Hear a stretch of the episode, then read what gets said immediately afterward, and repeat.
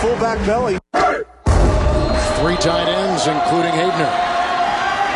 Kuhn is the fullback with the first and goal. Kuhn gets the ball. Pile trying to make his way in for the touchdown. What a great second effort.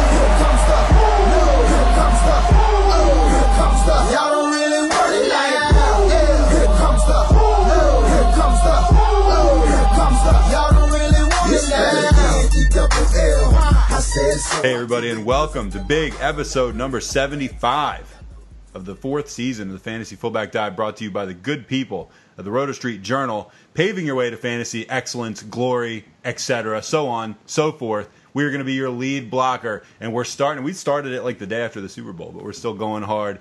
And uh, we're going to be your lead blocker today, trying to bring down whatever fantasy championship is on the line in your league, whether you're with your buddies or some dudes at work or some jackasses on the internet that you've never met. We're the answer to all your problems. We're the cure for what ails you. I, of course, am not the Truth Jones. With me, as always, well, not as always. I haven't been here for a while, but with me, uh, like he has been a bunch of times in the past, the Wolf of Roto Street himself.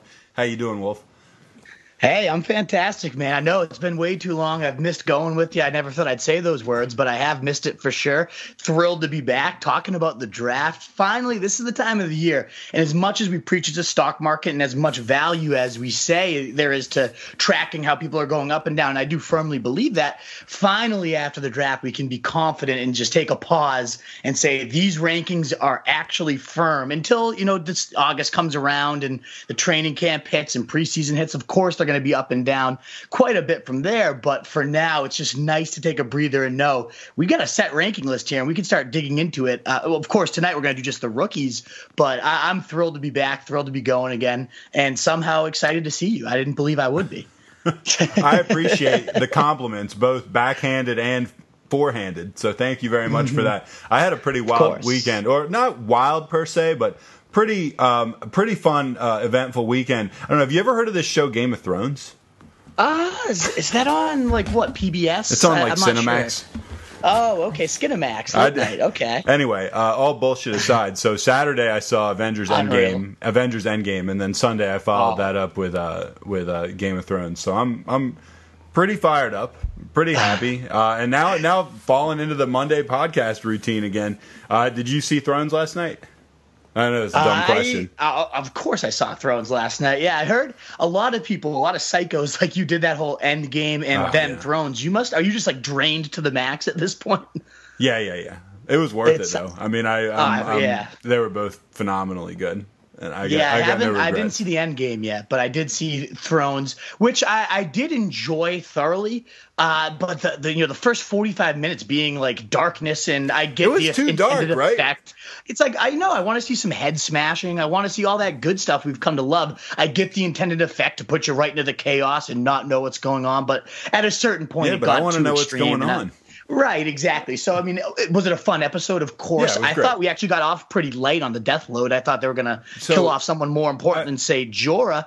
I would, I would say Battle of the Bastards, Hardhome. Uh, There's definitely a few battles I'd have above this one, as entertaining as it was. I would, yeah, I don't think you're wrong on that. I mean, and I, I we have to be careful because we're about to dive into like a 35 minute Thrones conversation. All this right, is supposed go- to be a we could go redraft thing. I'll just say podcast. that as far as getting off easy on the death toll, I think six people that were like maybe significant people died.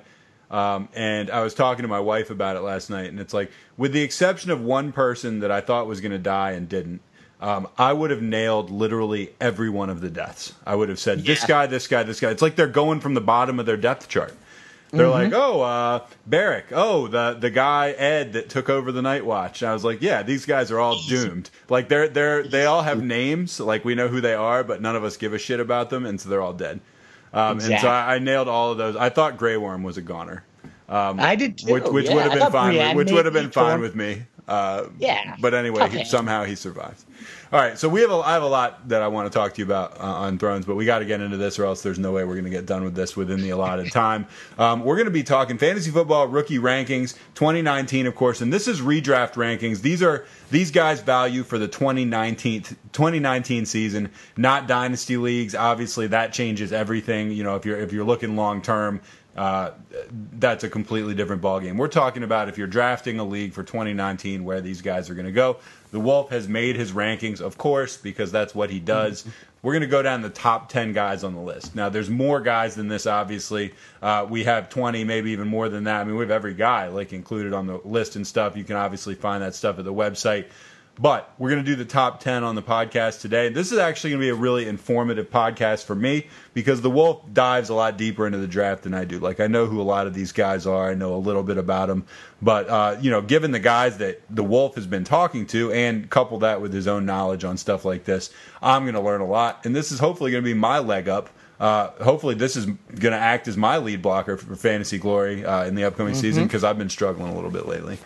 So anyway, uh, let's get into this. You want to talk real quick about some of the other stuff you've got coming up uh, before we get oh, into this because you got a couple other just, pods that you're that you've been uh, you know maybe cheating on me with a little bit. But go, ahead. I know. I'm sorry. I mean, you are still. Every time I see you, it's nice to come back to Daddy in my, sure, in my sure. home over here. But yeah, no, I've got some really exciting interviews lined up for this week, and I know I love to get the interviews in with you, but I know the dad life sometimes, you know, the butterfly farm and things like that oh, can oh, sure. can get in the way at times. I know you've probably been frequenting that lately, uh, but we've got some Constantly. fantastic ones lined up. We got our boy Trevor Sikkema. You probably heard his draft preview. He's, he's generous enough to join us now for a draft breakdown. It's great to hear a preview and and get a painting of all the prospects you're going to hear about, but it's way more valuable to then break down when they're in their actual homes and right. we know the offense they're in, their fits and the coaches. It just makes it that much more valuable. So I'm thrilled that he's going to join us. I'm going to be interviewing him tomorrow at 3:30, so that should be up maybe Wednesday or so. I got Drew Hollingshead. If you missed that first air raid preview, ffbdpod.com slash 68.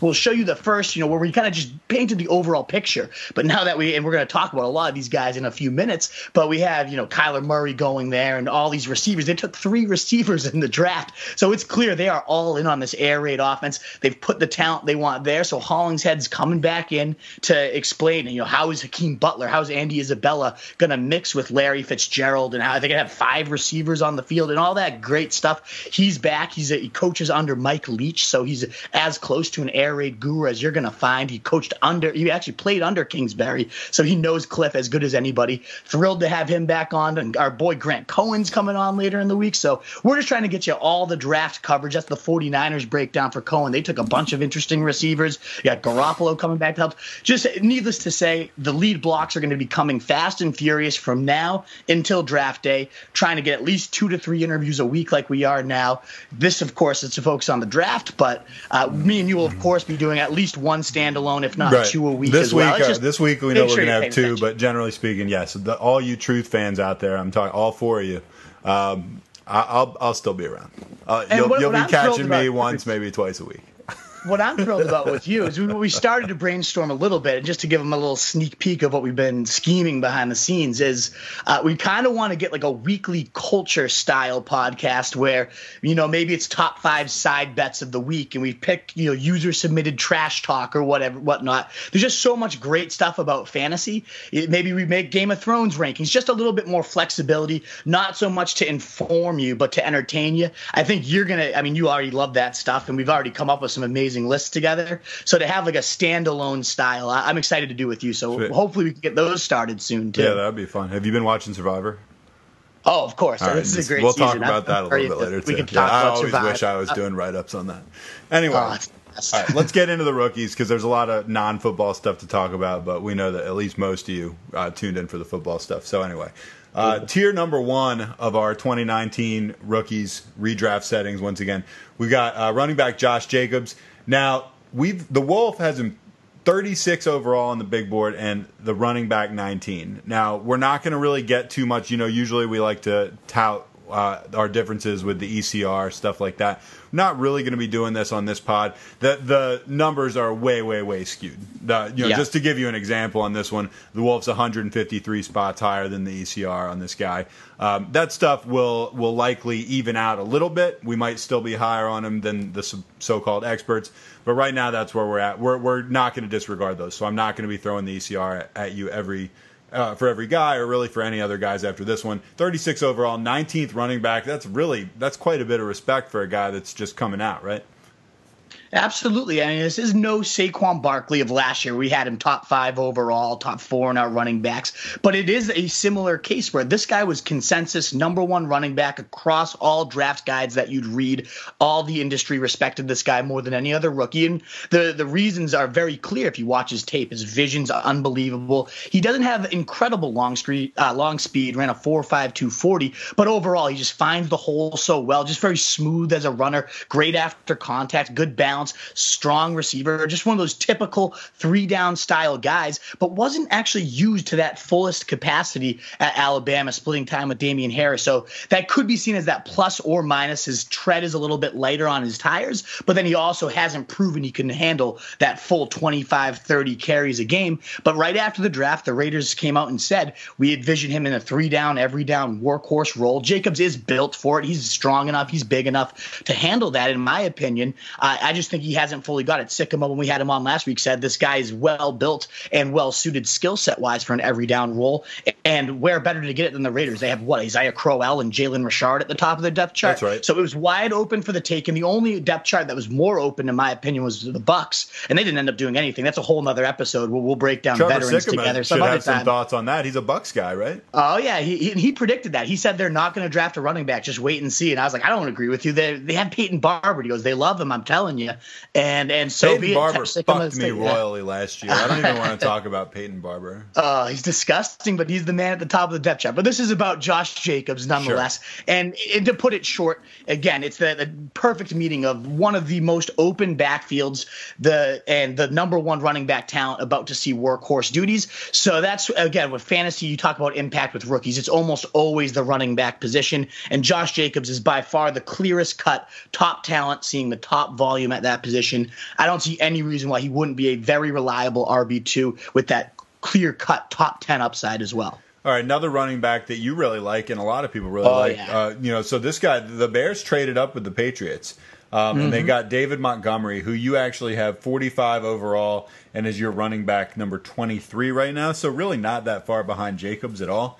What are the things that like jump out at you at this guy with this yeah, guy? Uh, Oh, I, I, absolutely love this guy. Uh, in terms of just his ability, his moniker is just breaking tackles. He set Pro Football Focus's records uh, in terms of 100 forced missed tackles this year in college football. He's running behind a line where he had to do a ton of work, and work he did. He churns. He's just so good at that initial contact that whether it's a spin move, whether it's a juke, he knows right when it's about to hit, and he gets out of it so well. He, and then he breaks it if they do get their arms around him. Very elusive inside the hole and then outside the hole as well. So I love that about him, and I think it makes him a perfect fit for Matt Nagy. I trust Matt Nagy a lot when it comes to running backs. This is the guy that took Kareem Hunt in the third round just a couple years ago, and uncoincidentally, almost every draft pundit is con- comparing uh, this guy David Montgomery to Kareem Hunt, which Matt Nagy himself comes out after they ask him about that at a press conference and says, "Yeah, I see the similarities. They both run angry. They're both elusive in the hole. They both have strong hands.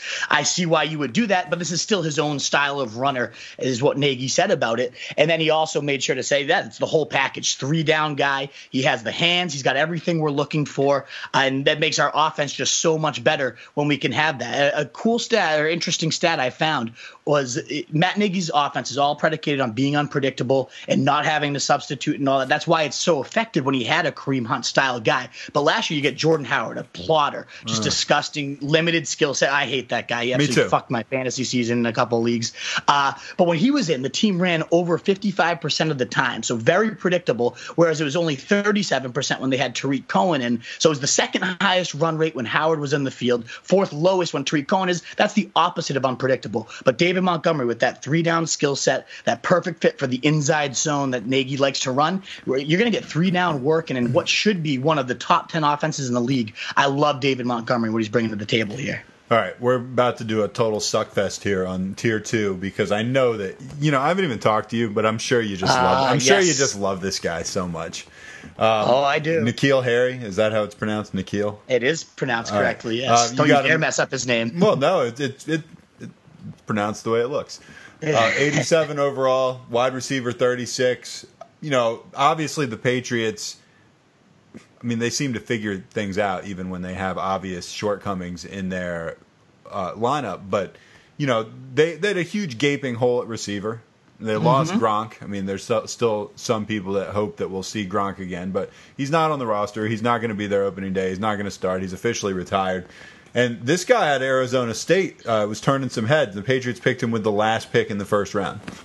Absolutely. Uh, you mentioned everything that was important there. The gaping opportunity with Hogan gone, with obviously Gronk gone. They had 160 targets up for grabs. That was ninth most in the league, and 1,771 air yards, the sixth most in the league. So tons of open aerial pie, as we like to call it. Oh yeah, and it's the and best kind of aerial a, pie uh, and it's deli- when it's coming from Tom Brady, it's a delicious aerial pie. When it's coming from a great creative schemer like Josh McDaniels, you know it's a delicious aerial pie. And this is the first time in the Bill Belichick era that a team has drafted a uh, wide receiver in the first round for the Patriots. If there's been one, you know, conception about the Patriots, it's that they suck at hitting receivers, but it's always because Belichick's trying to find that gem in the rough, and he finds an Edelman, and then he busts on ten others type of guy. But he hasn't just gone out and been like, "This is my guy. I'm not." Not trading out of my pick. I'm taking him. This is N'Keal Harry. They were getting offers, uh, tons of offers to get that 32nd pick because when you draft in the first round, you get that fifth cost controlled option for a first rounder, which you don't get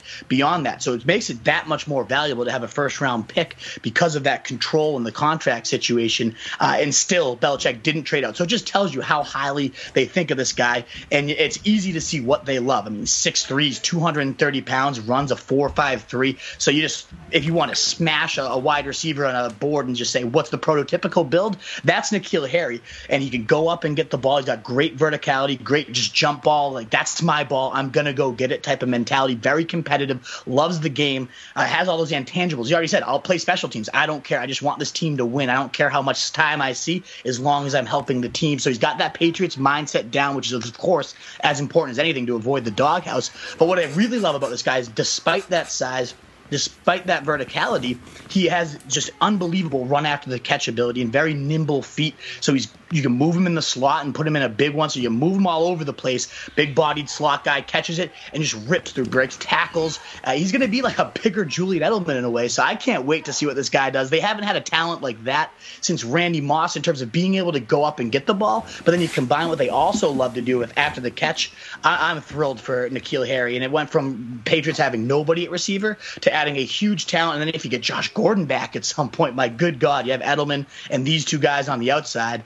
Uh, I went from being very depressed about my Patriots receiving corps to just this one guy really changes my opinion. They just got to build that chemistry. Complex playbook, got to build the chemistry, but there's a lot to love about this landing spot. Who's N'Keal Harry remind you the most of of all the receivers that that you know of, say past or present? I mean, like you know, who's who's a guy that just jumps out? You said bigger slot guy. Obviously, it's not Edelman. He's a he's a bigger, more athletic version of that. Who's he remind you of? Putting you on the spot. It's I, it is on the spot a little bit, but it kind of reminds me of Andre Johnson in a way, the way he just fights for the ball, but also can just shake free at the line so well. And when he has it in his hands, similar to Larry Fitz a little bit in that sense, when they move Larry Fitz to the slot, uh, when Bruce Arians made that move, a lot of that type of big-bodied guy that can get off easily, kind of like a slot, Des, like a slot Dez Bryant when he was li- when, he, when he was still good. Yeah, there was a lot of comparisons drawn after the draft to Dez Bryant because of his ability to fight for jump balls, N'Keal Harry, okay. and all that. So a lot of that was going on, but I see more what they're going to capitalize on would be that running after the catch. He's just mm. a hmm. beast, a, a, freaking horse when okay. the ball's in his hands. So that's that's more of his strength, in my opinion. All right. Well, those are all very flattering comparisons. So I mean, if you're even partially or close to right on those things, that's God, good man, for you. Yeah. Uh, Kyler yeah. Murray, number four on our list. Obviously, quarterback drafted number one overall by Arizona. Uh, you got him as your quarterback 13. Now, I just want to say this. All right, couple things. I have a couple comments on. Obviously, I, I know more about this guy than a lot of the other guys because he just got so much media coverage. He's the number one guy. So, 2 mm-hmm. two comments I have. First of all, Arizona. I believe as of a few days ago, traded Josh Rosen for like what a sixth round pick to the to the Dolphins, something like that. I think it was like a third rounder. Yeah, they didn't get a ton of value. Oh, I don't think it, it was a third rounder. I think it was I, I I think it was lower than that. I I no, it, was now like, I want to well, know. I would say fifty eight. I want to say it was fifty eight off like a late second, early third. I'm pretty sure they oh, got like a fifth rounder and a late yeah, second. maybe maybe that's what I'm getting wrong. So anyway, they traded the tenth pick for like the fifty eighth pick in the span of one right. year. Okay, so that I guess that's the point I was making. But first of all, like I'm just rolling my eyes right now. Yeah, uh, I mean, come on. Second of all, and I'm not. a gigantic like Murray fanboy or anything like that. Mm-hmm. I, I, I like him. I enjoy watching him play, but I do just want to point out the NFC West quarterback situation right now. It's going to be Kyler Murray, Russell Wilson, Jimmy G, and Jared Goff, which is a interesting, pretty exciting division. Like young right? upstart. I mean, that's yeah, a pretty like that a lot. that's a pretty exciting division. Like, I mean, that that's a lot of must. I mean, you know, Goff. I don't really look at him. Oh, that's must see TV, but the Rams certainly are. And so, uh, you know, I don't know. I, I'm very interested in all the NFC West teams all of a sudden, which is kind of a weird thing. I know. I, am especially intrigued by Kyler Murray, uh, and and I get what you're saying. Yeah, they drafted one quarterback, and then it was tenth pick, and then they invest the first overall pick. It certainly is not good capital management, but I applaud the team if for he's not the right guy, handicapped. then they should do if, it. I mean, I agree exactly, with that. Exactly, exactly. If you didn't think Rosen was the fit for what they're trying to do with Kingsbury, if you're that all in on this new head coach as they are, then you got to let him get his guy and see what he can do. So yes, I, I totally agree. It's poor management, especially when they trade up for Rosen and give up all that. But if they knew he wasn't the guy, he wasn't going to give them the best chance to do what they want to do on the field, then I'm okay with the move. And I think Kyler Murray is going to come in and and uh, we'll see. He's got every chance to succeed because he's going into a similar air raid system to what he operated in college, uh, college under Lincoln Riley, in which he thrived 4,361 passing yards, 42 TDs, and very sound decision making. Only seven interceptions, plus a thousand rushing yards and 12 rushing TDs too. So the guy can get it done with his arm. He's a baseball player. We all know he got drafted in the first round as a baseball player. So you know he's got the arm. He can hit every single layer of the field with accuracy, with strength. Uh, he can move in the pocket, very dangerous, can throw the ball on the run quite well, which he's going to need to do because that offensive line is yeah, horrendous. That's the one real question protection right, right now, now, Is oh, it's god awful. Uh, but their coach did say, to his credit, uh, Lincoln Riley said, "There's nobody as good at avoiding contact as Kyler Murray. He knows when to get down. He's not going to leave himself out there to get crushed." every play. He's tiny. If he gets killed, he's not going to be bouncing back up. So there is that that worry it might be RG three where he runs too much and gets killed.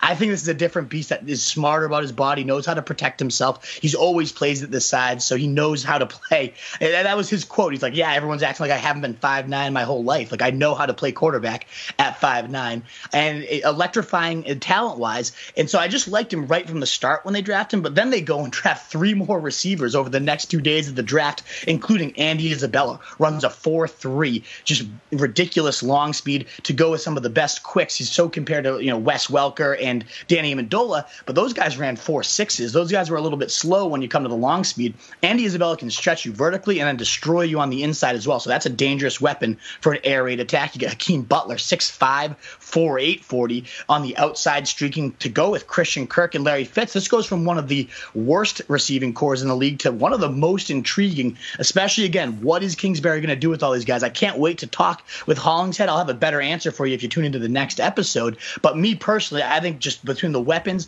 between the scheme, and then the individual talent, there's no reason not to love what Murray's going to bring to the table. He's the kind of that ideal guy. You get Philip Rivers at 12, your quarterback 12, you take him, you got your nice floor, then get some upside, go with Kyler Murray because he's going to bring a ton of it, especially because that defense probably will suck. And you alluded to the division's very exciting, lots of intriguing talent all over the place. So I'm seeing some shootouts coming from the desert. I think Kyler Murray's going to ball out fantasy wise. Two things. First of all, my next door neighbor knows Andy Isabella really well. Really? Um, yeah, so? he, he's like uh he's some big shot athletic director type. He's not the athletic director, but he's like Dude, some senior or something Let's for for, for UMass. Um, I mean, he, he presented he presented some award to Andy Isabella at, at, the UMass athletic thing like a week ago or something. That's amazing. Anyway, uh, that's one thing. Second thing is, I really thought the Patriots were going to maybe go get Josh Rosen, and I, and I, by the way, thought that that would have just been a devastatingly good move. Um, right, cost controlled contract the next four years. You could learn a couple years under the goat. Uh, I, I, wouldn't have been. I wouldn't have hated. it. And I don't love Josh Rosen, but that's the I type of situation I would like him. Such a great pickup for so cheap. Yeah. And I'm, look, I'm sure they'll figure something else out. But like, I was, I was actually genuinely concerned that that was going to happen. Mm-hmm. All right, number five. Uh, DK Metcalf, 88th overall, wide receiver number 37. Uh, Seahawks actually traded up with the Patriots. People, Patriots love having people trade up with them. They just love it. They get off. Belichick's just sitting there like, yeah. when someone's like, hey man, we'd like your pick. We'd like uh, to trade up to get your pick. Anyway, they traded up with the Patriots to get Ole Miss wide receiver DK Metcalf with the number 64 overall pick in the draft. Sell me on this guy. I mean, it's DK Metcalf. I just have to show you a picture of him and you'll be sold. I'm sure you've seen those just shirtless pictures where sure. he looks like I, I mean carved out a granite style guy, and it, it, translates into speed. It translates into verticality.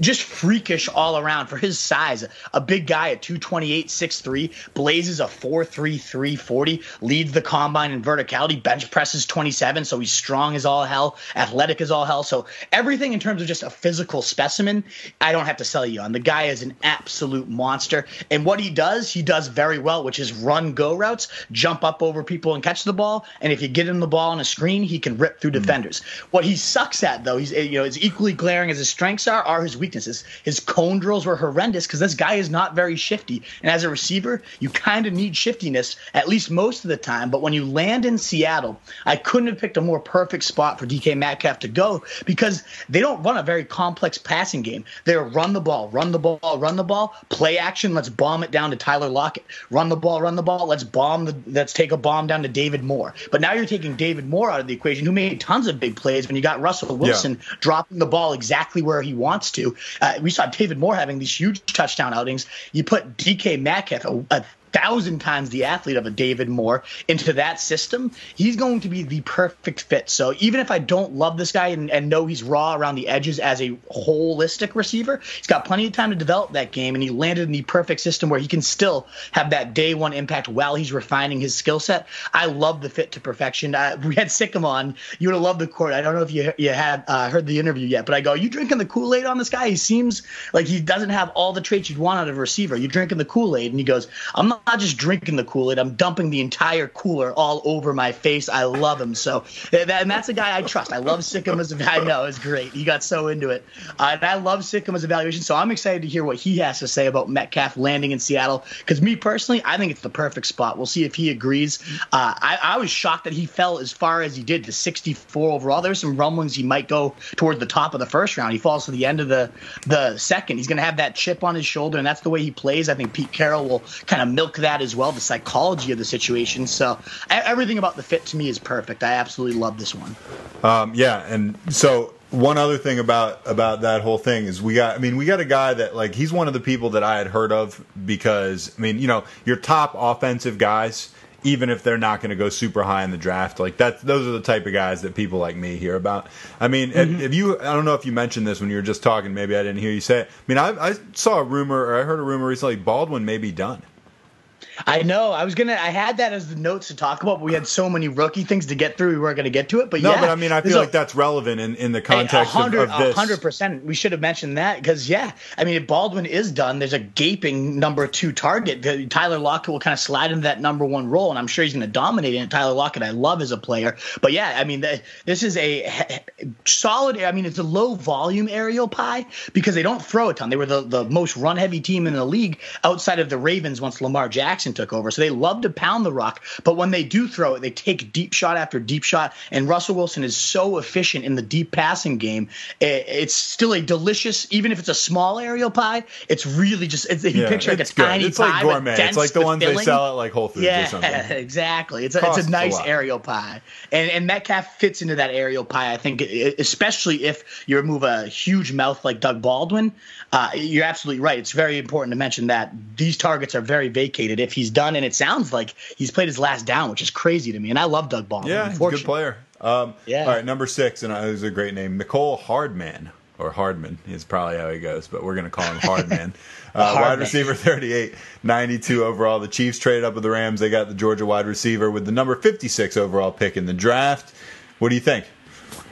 I, I mean, mean, they obviously the Chiefs have got glaring issues potentially at wide receiver. We don't need to get into the whole Tyreek Hill thing right now. We will certainly talk about that on the pod. Oh yeah, we, I have thoughts. That's sitting there waiting. I have for thoughts. sure. I'm just gonna uh, say we uh, we both have thoughts, and we'll get to that maybe next episode when it's a more veteran focused thing. Because okay. yeah, there's tons of implications. We could do a whole podcast on Tyreek Hill and what that's going to mean. Um, but then you, you look at who they go and draft. They clearly are not expecting Tyreek Hill back because they draft what everyone said was the Tyreek Hill clone of this draft. He had four four three three track all star style speed, smaller guy. So I mean, it's going to be very easy to pigeonhole this guy into the Tyreek Hill role, and he'll play that role. Now, if he'll play that role as well as Tyreek Hill, Probably not. Very few can as Tyreek, but he has this MVP more than anybody in history. Uh, so, no, is he Tyreek Hill? Uh, no, but he offers all the same athleticism, playing in the same system, playing with the same quarterback. So could this guy still have a major year one impact? Absolutely. Uh, so I love this guy a lot. I mean, number six on the rookie rankings is no joke. He's in my top 100 overall, my wide receiver 38.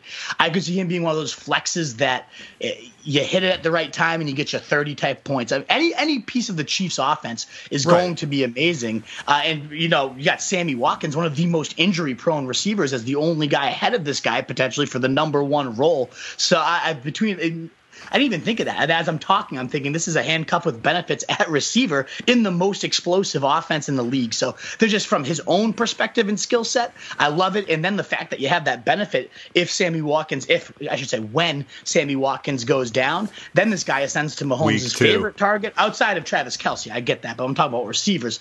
Unbelievable. Uh, uh, there's just so much upside to this guy.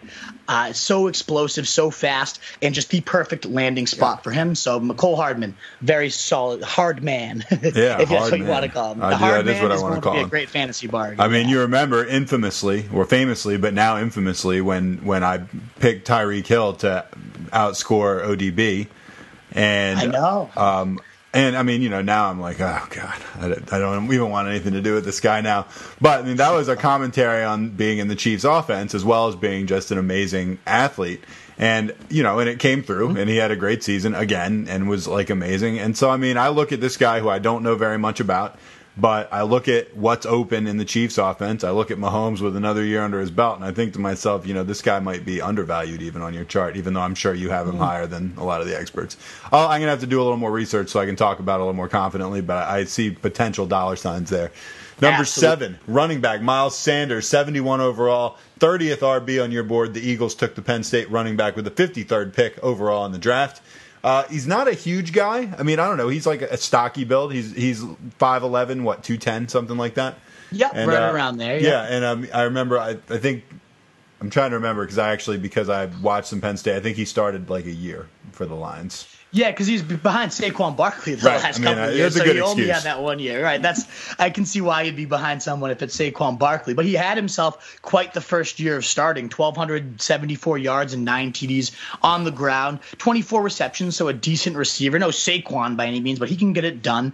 Uh, and so the only reason this guy's as low as he is is because it's the Eagles, and it's been such a committee-heavy yeah. system under Doug Pederson. He's always used multiple backs, but then you look and you're like, well, then if they're gonna do a committee. Why would they trade up to go get Miles Sanders? Why would they trade for Jordan Howard and then still trade up to go get this guy if they're not envisioning a significant role for him? And then you come and look at some of the quotes afterwards, and it's Howie Roseman who's been there for a while, and he says, you know, this guy was a coaching staff favorite, a scouting favorite, a front office favorite. We think he's special talent and a perfect fit for the offense. We haven't had a running back like this in years. And then you're like, okay, so it's been years since you've had a productive running back because all you do is use committees, but maybe you haven't had the right talent to actually get that every down style role. And Pederson did come from Andy Reid's philosophy where he rides workhorses. He had those Jamaal Charles years there. So maybe this is the right guy to crack that code we'll see as the summer develops because they did trade for Jordan Howard, like we mentioned. They have Corey Clement and all those other guys. So it could be a shitty, awful committee style stable, but they love this guy. They clearly wanted him and they went out and got him. So maybe, just maybe, this is a, meeting of talent that finally will give them a three down horse that they actually truly wanted. But I, am still a little skeeved and sketched out because of Pederson's past. So that's why I don't have him a little bit higher. And a lot of people are loving this fit and they're saying this is going to be perfect. Uh, in terms of redraft, though, I'm just a little bit more down than the consensus until I know a little bit more how this workload's going to divide up.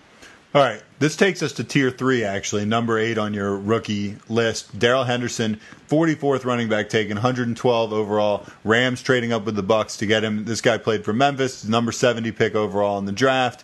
What do you think of mm-hmm. this guy? Why should we care?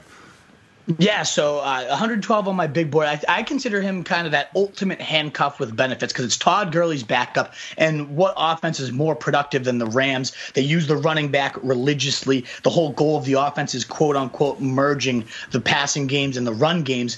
And of course, that's established through play action, through peppering the running back with screens, through tons and tons of carries to establish that backfield presence. So if Todd Gurley goes down, this guy's going to get the most prime of situations for a run running back. And even if not, you saw what they were doing with CJ Anderson at the end of the year. Uh, it became kind of a one two punch, and they've alluded to the fact that they have their Batman and Gurley, but they want a Robin. So it seems like we're going to get it, it, probably won't be that CJ Anderson almost dominating the carry style thing here, but you'll get a little bit of standalone value plus that ultimate handcuff value. Darrell Henderson's an extremely explosive guy, ran a 4.49 as a speedster, but he breaks tackles like nobody's business. He averaged 8. 6.2 yards per carry, 6.2 yards after contact. So he, he's great at breaking it and just continuing to move his feet. Incredibly explosive, solid receiver. So if and when he were to start, he would be an immediate top five or six running back week in and week out as the lead guy.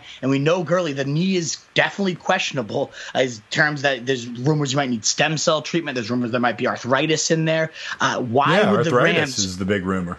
Right. So why would the Rams, who were very limited entering the draft in terms of capital, still use multiple picks to trade up and go get this guy if he was just a mere insurance policy. So to me, very explosive talent in an amazing situation that obviously has a humongous roadblock in the number one player in fantasy for back-to-back years in Todd Gurley. But that roadblock seems to be withering more and more by yeah, the day. Such so, uh, upside, though. I mean, just oh, such. Oh, yeah. This is like ultimate a, stash. The ultimate yeah. stash. Right. Parris Campbell, ninth pick, 113 overall, wide receiver 44. This is the Ohio State wide receiver who you might have seen in some of the big games this year. 59th pick overall in the draft by the Colts. Um, I actually saw this guy play on TV a couple times. Pretty impressive. Uh, given luck, another weapon is, you know, not something to sneeze at. Never. It's an explosive offense as is. So then you put someone else that runs a 4 3 1 40 and is like a running back after the catch in terms of his elusiveness and speed. So this guy gets into space. He's incredibly dangerous. And this offense is all about creating space. Frank Reich is a master at generating yards after the catch opportunities. We saw T.Y. Hilton explode in this scheme last year. We thought, I don't know, he's got speed. He can go deep, but that's not the Reich calling card. And Reich still knew exactly how to maximize that speed on slants and and getting these guys going. And there's no one speedier and better after the catch than Parris Campbell in this draft. So an incredibly explosive guy that's uh, almost like a running back in that sense. So they can attack every single quadrant on the field now. When you got Ebron and, and Doyle, and then you you get T.Y. Hilton burning down, and then you get four, three, one speed with Campbell, who can do it all underneath as well. It's just one of those offenses that is extremely scary. Maybe it moves Andrew Luck up past my guy Baker, who I love. Uh, it, it's just a beautiful pick uh, in terms of fit, in terms of talent. I love Parris Campbell this year, an amazing penny stock. TJ Hockenson, tight end 15. I'm not sure where he went overall, but the Lions took him. Uh, he's out of Iowa. He was the actually eight, eighth overall pick in the draft. So you know, mm-hmm. I hear the I hear the term next Gronk thrown around a lot. We're going to be hearing that. I mean, it's just like every basketball player that's come up in the last 30 years. Oh, is he the next Jordan? And it's like, you right. know, we're going to see that thrown around. Next Gronk. Let's let's put on the brakes a little bit. But tell me about this guy. Get me excited about him it's easy to draw those comparisons because Patricia comes from the Patriots and he they had a dire uh, tight end need and he goes and gets this guy who's very similar Gronk size six sure, five. But, but Matt Stafford's throwing to this guy. Exactly. There's no goat here uh, throwing the rock, so of course you, it's going to be a much tougher time becoming a Gronk. But Hockenson himself, I mean, is complete of a tight end prospect that's come out probably since Gronkowski himself. Uh, incredible in the passing game, a fantastic blocker, very sure-handed. It comes from that Iowa, just come becoming tight end you since they had Kittle just blow up, and then they have Noah Fant who went to your Broncos. It's yeah. just breeding tight ends there in Iowa. I don't know what the hell they're feeding them, Corn. but this guy's a Tons and tons it, of corn. Yeah, exactly right. That Iowa corn, something something weird's in there. Um, but he's not just. I mean, he looks unexciting. He's just this big, like you know, six five white dude. But he actually comes with 88th SPARQ percentile athleticism, running just a, a great 40, a great cone drill, 37 and a inch half inch vertical. So this guy is just a monster in terms of athleticism. And like I said, a great blocker because he can get in there and, and uplift uh, defenses, uh, defenders. But then he also has those Travis Kelce type of moves in the receiving game. So very complete guy. Rookie tight end is often a steep learning curve, which is why he's all the way down here at 10 on the list, and he's only my tight end 15 for the season right now because it's very rare we see a rookie tight end actually translate like this. But if anyone's going to do it, uh, this guy's in a location where there's no tight end in his way, and they're pretty devoid of targets. Yeah, they got Golladay and Marvin Jones, but this guy could eat up 80 to 100 to 120 targets even this year as a mo- red zone monster. There's a lot to like about TJ Hawkins. You don't think that uh, you know Joe Flacco is going to pull out some of that patented magic and get this guy Noah Fant, uh, you know, up in the top 10 tight ends? Are you kidding me?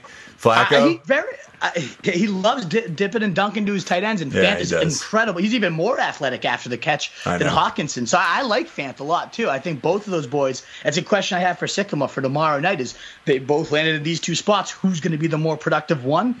I lean Hockenson just as the more complete guy. Sure. But Fant is in a, a, great spot himself too. So both of those tight ends could make day one rookie impacts. Uh, but I'm, I'm going to lean Hockenson personally. All right. So look, we just finished the top ten. Uh, we don't have much time left.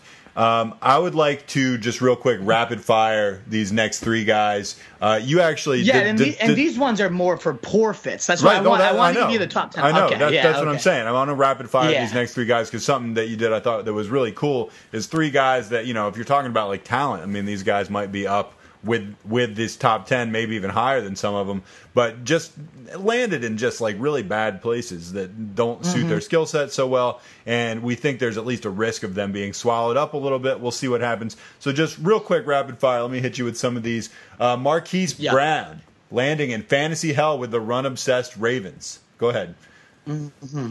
Yeah, this is the first receiver taken in this class, probably the number one ranked on most boards. Just extreme athlete, so fast and shifty and dangerous at Oklahoma these last couple years. Uh, and then he goes to the Ravens, which is just disgusting. They ran the ball in over 66% of their uh, plays once Lamar Jackson took over. We saw what happened. John Brown was right there in your top 20 or so receivers when Flacco was in there, and he was able to catch bombs from a guy that could actually throw the ball. He became became, I, I think it was like the wide receiver 100 something once Lamar Jackson took over. So, as much as I love the talent of Hollywood Brown, the quarterback fit is horrendous. The overall offense is going to be as run heavy as they come. So, yeah, he'll have a couple big weeks in, eh, you know, here and there. But outside of best ball, where you can actually, you know, you don't have to actually predict those and get them right, I don't see this guy making a consistent enough impact to actually be in fantasy lineups this year, right. which is too bad. If he goes to the, if he if he was with the Colts instead of Parris Campbell, for example, this guy would be like number one on this list. So it's just unfortunate the, the landing spot for sure. Luck of the draw. Titans selected yes. Ole Miss wide receiver AJ Brown with the 51st overall Ugh. pick. Yeah, ah, oh, jeez. It's Titans. You yeah, say Titans. That's yeah, all I mean, you, you don't even say. really need to elaborate. I mean, this is just like, right. God, exactly. they're, they're they're a bad fit for everybody. They're just a bad fit for any receiver, anybody other than Derrick Henry getting force-fed carries, which is hopefully which the case this year. they might not even do, and let's and they it. might not even do. He I might know. get like, like six can't, carries a right. game. You don't know. Exactly. So who knows? Maybe the Titans suddenly roll out this crazy offense under Arthur Smith, but he's an old tight end coach that's already talked about wanting an ugly offense that grinds it out. That's not where I want oh, AJ God. Brown, who's very silky oh, smooth, geez. great route runner. This is not the place for him to actually have an impact. And they have they have Adam Humphries, another slot guy that is uh, you know what are they doing? What type of offense are they going for here with these guys? Sucks. I, I wish he well, was anywhere else. It, an ugly grind at that offense. I mean, they come out and say I mean, that they are looking to duplicate offenses that were successful, uh, what, 40 years ago in the NFL? Right, exactly. Yeah, that's, that's right. great. That's very forward thinking, very progressive. Ugh. All right, Packers selected Texas A&M uh, tight end Jace Sternberger with the 75th overall pick in the draft. Packers, you know, you, it's one of those. The Packers are an interesting team because they get these good tight ends from time to time, and we always, or not us necessarily, maybe we're like a little ahead of the curve on this, but your average football fan is always just like, oh my gosh, Packers mm-hmm. got Jimmy Graham. Oh my right. gosh, Packers got Martellus Bennett, or I mean, whatever. Yep. And it's just like, yeah, I mean, it's, it's prob- probably worked. not going to amount Cook. to much. It's not going to happen. You know, Aaron nope. Rodgers is great. Packers offense can be great. Uh, you, they don't have a great tradition of hitting the tight end, even when they have a talented tight end. No, it seems year in and year out. They had that guy Jermichael Finley like ten years ago. He had one good season, and ever since everyone's been chasing that. They had Bubba Franks a, about fifteen years ago. He had a good yeah, year. exactly, and a whole different offense. You know, it's one of those things where Sternberger's not like this. It's not so much of like AJ Brown and and Hollywood Brown where it's a devastating move. But this was one of those athletic tight ends. Let's say he lands at the Patriots or one of these teams that really needed one. Could be a day one impact rookie. He goes to a place where Jimmy Graham's already there, where they historically don't use tight ends, where Aaron Rodgers will probably freeze him out, make him cry, and ruin his NFL career because Aaron Rodgers is a complete cock. So uh, ultimately, I don't like this fit at all. Um, and it's too bad for a guy that is a athletic, move all over the place style tight end. Just a, an awful fit for him. All right. Uh, we're going to wrap things up there. That was nice. Uh, we also have some sleepers we're going to get into. We're going to hit those on the next pod. I think that'd be a, yeah, a, a nice. Yeah a nice uh, thing to end on. We got a few minutes uh, to kill because there are a couple sleepers. I mean, for a lot of people, all these guys are sleepers because they just don't mm-hmm. pay as much attention to college. But the Wolf, of course, has done a little bit of extra work on that. So it's fun, man. Fun getting back on the horse. Hell yeah, I missed it, man. It was good talking to you, good catching up. I, and I love. I don't always do a ton of rookie research until right after the draft. Right. And these last two days, it's literally been the only thing I've been staring at and reading because I want to know their fits. Other than Game of Thrones, of course. Oh my god. Um, but but yeah, it's it's been great just knowing once that again is right when we last recorded was the free agency, and you have that football in the air again, and you just I, I feel alive again. It's nice. I, otherwise a, a useless human being, so it's nice when I have a purpose in life and people can actually talk to me because fantasy's relevant again. Hey, by the way, uh, since you know, just since we're about to leave now, I'm just going to make another Game of Thrones comment on the way out. Yeah, Could you believe in that whole like, you know, when they're by the tree and Game of, in uh, Winterfell, I, no, Weirwood or whatever? I can never remember like what it's called. Yeah, yeah, but the any. Yeah, yeah. Anyway, uh, there, yeah, there's a place where I'm from on the Eastern Shore of Virginia called Weirwood, spelled exactly the same way. So, really? yeah. So huh. anyway, um, could you believe what a tough hang Bran was being? Useless. Like what? Are you, Theon's sitting there talking to him, and he's just like, uh, uh, yeah. you're just like, you're dude. a good man, Theon Greyjoy. Yeah, Sweet, thanks, man. dude. It's like that's. Fantastic. Do you not have the power to stop this shit? Like, what are you doing? You, th- what did Bran do for forty fucking minutes of that episode? He flew a few ravens out and didn't do anything. He rolled like, his eyes back, and you're like, oh, here we go. He's here gonna, we go, he's gonna warg into a dragon, and it's like. No, but but he's got like you know anywhere from I don't know twelve to fifteen crows that, yeah. that are flying around, just kind of fluttering through. Oh, that'll do it. Yeah, that'll stop everything. Oh God, yeah. just so useless. I was there's waiting this, for the big Bran moment the entire time. There's this Nothing. really funny Family Guy scene, which maybe you've seen, where like this woman's being like a, somebody. One of the you know how they do cutaway gags on Family Guy, and one of the guys sure, said course. like uh, said like, "Oh man, you're as useless as Aquaman."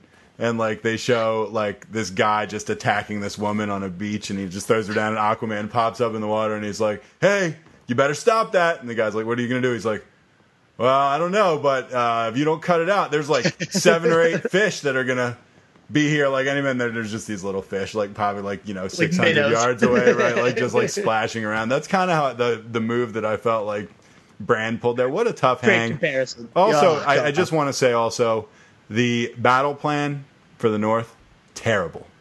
Just yeah, go awful. Rocky. go die. Yeah, hey, go, hey, go charge into nothingness where you yeah, literally can't, can't see. see. your enemy.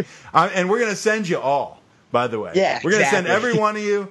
Like, just go. What what we want to do is completely separate you from the rest of the force, even though you're probably like our best fighters, and we're just going to send you into the distance to attack a completely unknown uh, enemy, even though you have the support of Winterfell right behind you here, and you the entire Dothraki exterminated in like 15 seconds, probably. Uh, uh, I mean, who God. who made that call? Useless.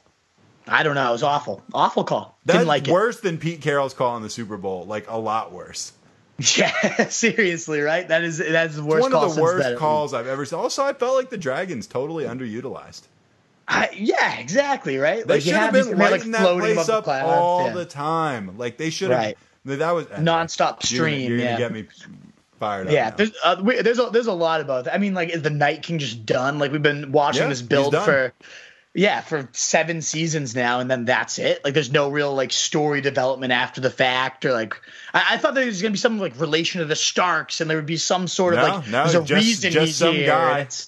Just some, Just some guy causing havoc for no reason other than to cause havoc because he was pissed at the children of the forest. Great story. Sure. Great storyline. Great ending. Meaningless. And like, yeah, it was badass that Arya got it. Like, if, if you're listening now and you haven't seen it, like, I apologize already. We just Well, spoiled everything. have, well, I mean, this probably won't be put up till tomorrow, and if you haven't seen Right. Game of Thrones until tomorrow, like then you don't. you deserve it. probably aren't doing it anyways, right? Right. So, but like, yeah, it was cool. She got it, but that just seemed kind of meaningless in itself too. Like, she hasn't been connected to this guy. It, it was, just, yeah. The, what you brought was my main question. Was like, what the fuck's the point of Bran? Like, if there's one thing he was He's just a supposed to do tough was to stop the Night King, he just sits there and stares at people and rolls his eyes in the back of the heads, and a couple crows fly out, and that's fucking it. Like, that's like- literally the only thing he did for 40 minutes. He's like, hold on a second, I'm going to turn the tide of this battle.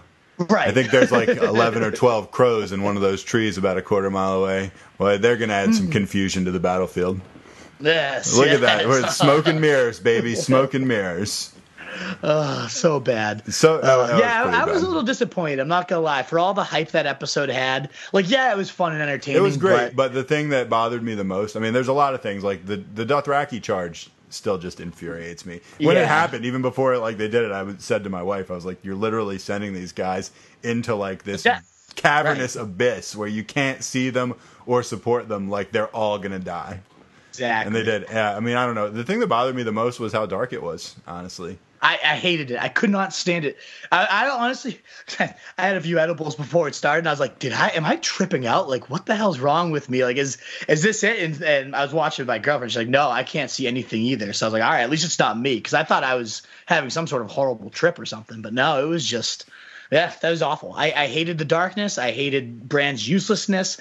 I didn't like the story development of. I, there's, and I will say, I, I don't want to be so negative. There's some awesome shots where it's like a bunch of people are m- near death, and you get to see all your favorite characters like clawing through people, and like I thought the dragon fighting was, even though they were underutilized, it was I cool, was but I couldn't tell which one was. I couldn't tell which was which when they were fighting a lot of the time, true, which was yeah, tough. I mean, mean, yeah. there was a bunch. I don't know. Does it even rank in your top ten episodes of all time? I'd have to see a list. Uh, it would if it if it made the top ten, it would be like near the bottom of the top ten. Exactly. It's probably And that's it's- disappointing, it's, right? probably in like the. I'm just guessing. I'd have to see a list. I'll bet it's like in like the nine to thirteen range.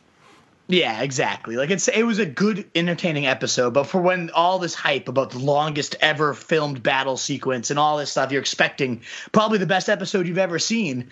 It wasn't just- the best episode It I've just ever seen. wasn't that good. No, No. wasn't. Yeah, All right, and of course, for all of you that tu- tuned in for football, uh, you got most of it. We gave you some yeah, good and, and I mean we're passionate about football. You can tell which of these things we could actually argue about for two hours, though. Right. Seriously. Oh, All right, God. we're gonna wrap things up there. Uh, you got any social media you want to plug?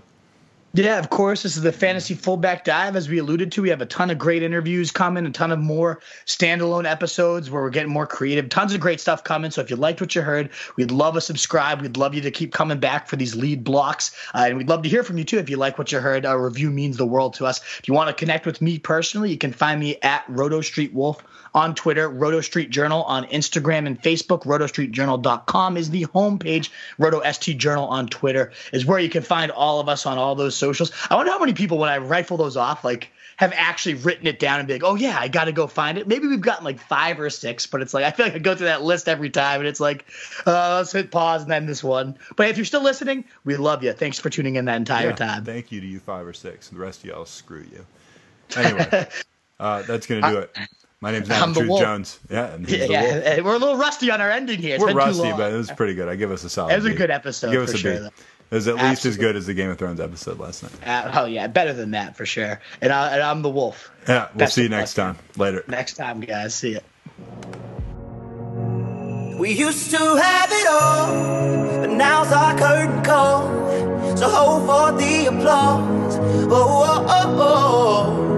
And wave out to the crowd and take our final bow.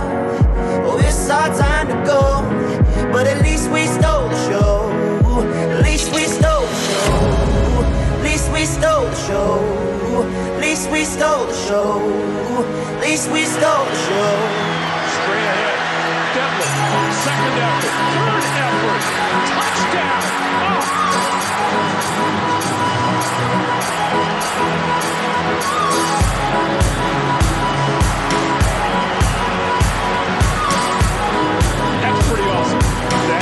old-fashioned football right there, folks.